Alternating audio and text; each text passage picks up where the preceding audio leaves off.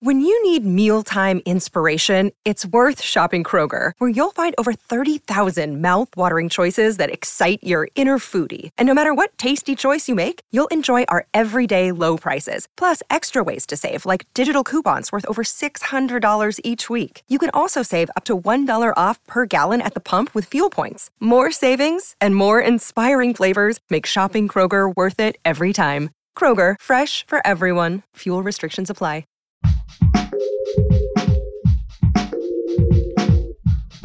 What if you could become a better person, not by working harder, but by taking one small step a day?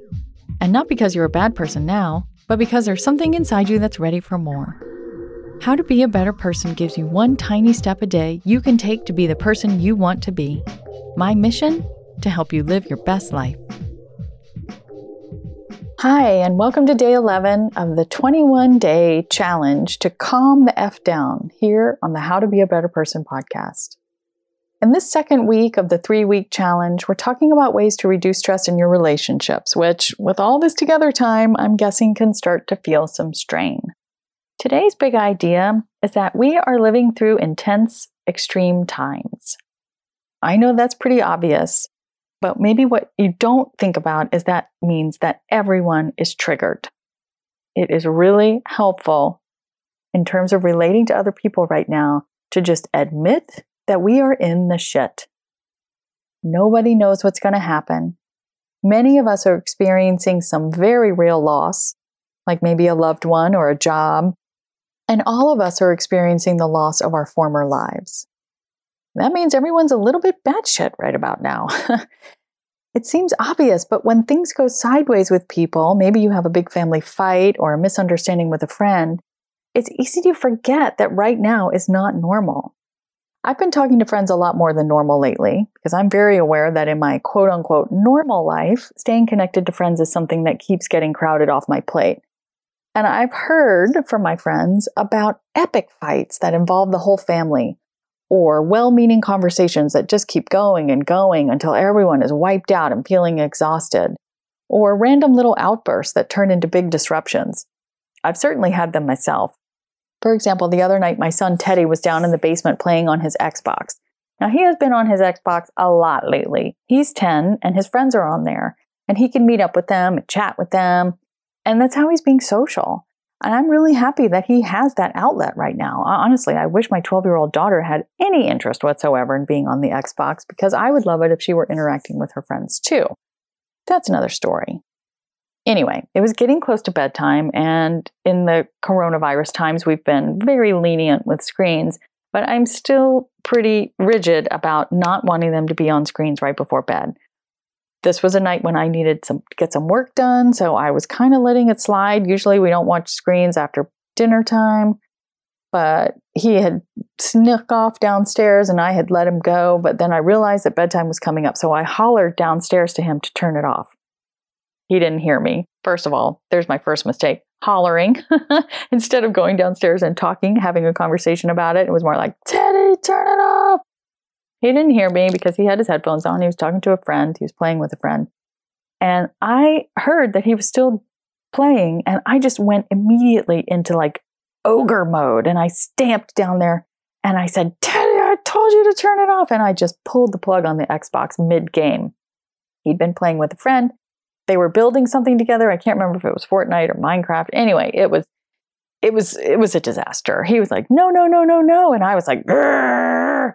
and when I pulled the plug, he lost his mind.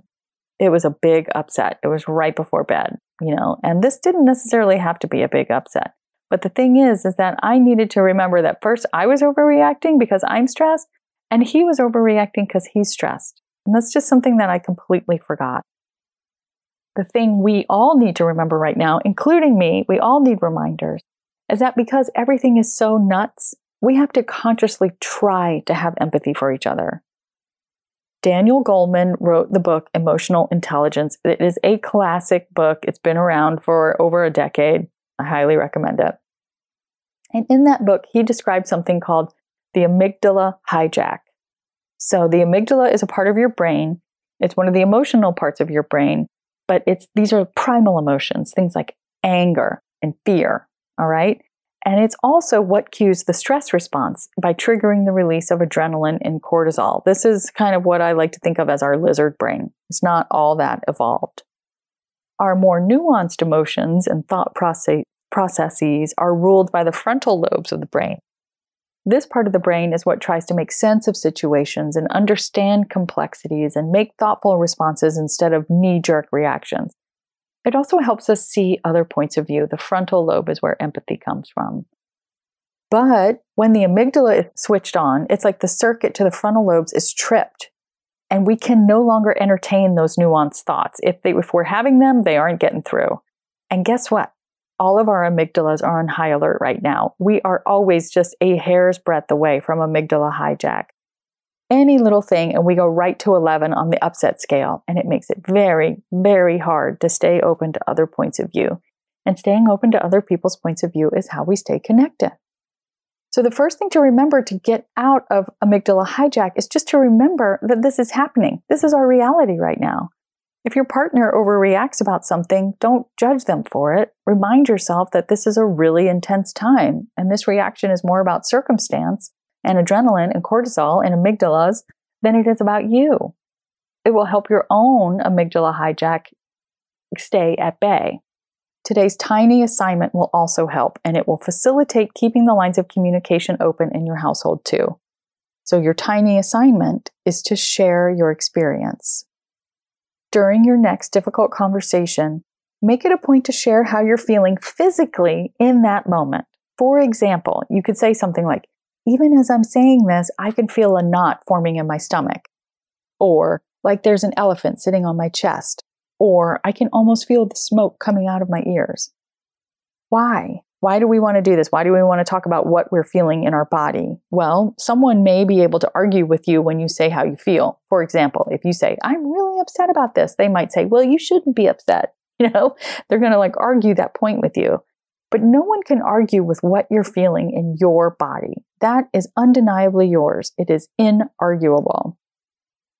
In order to be able to share what's happening in your body with someone else, you have to stop long enough, just long enough. It's not nearly as long as you think it would be, but you do have to sort of consciously pause for a moment, like maybe long enough to take a breath, to assess what you're feeling.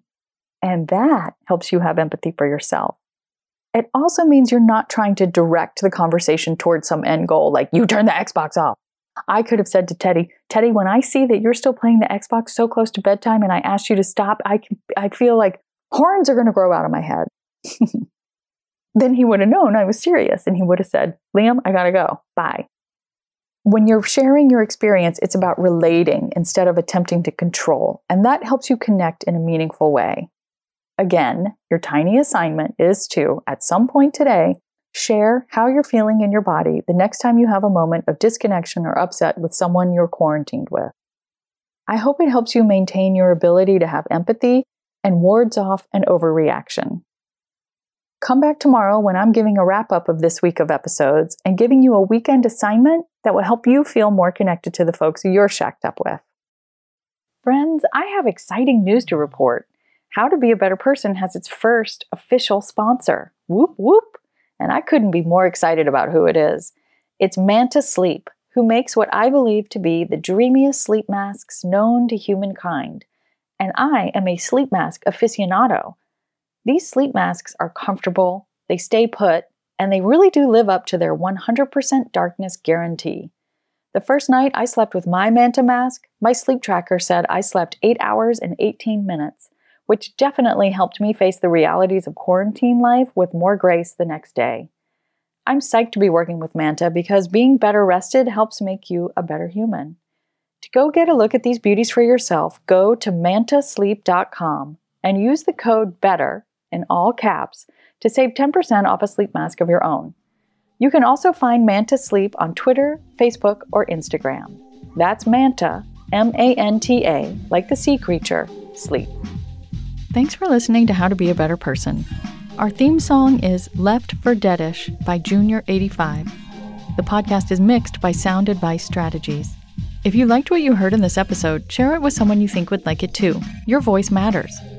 Also, How to Be a Better Person has an official newsletter that sends the past seven episodes, a sneak peek of the week ahead, and one well chosen meme to your inbox every Saturday morning. Sign up at beabetterpersonpodcast.com and click on Get Podcast News.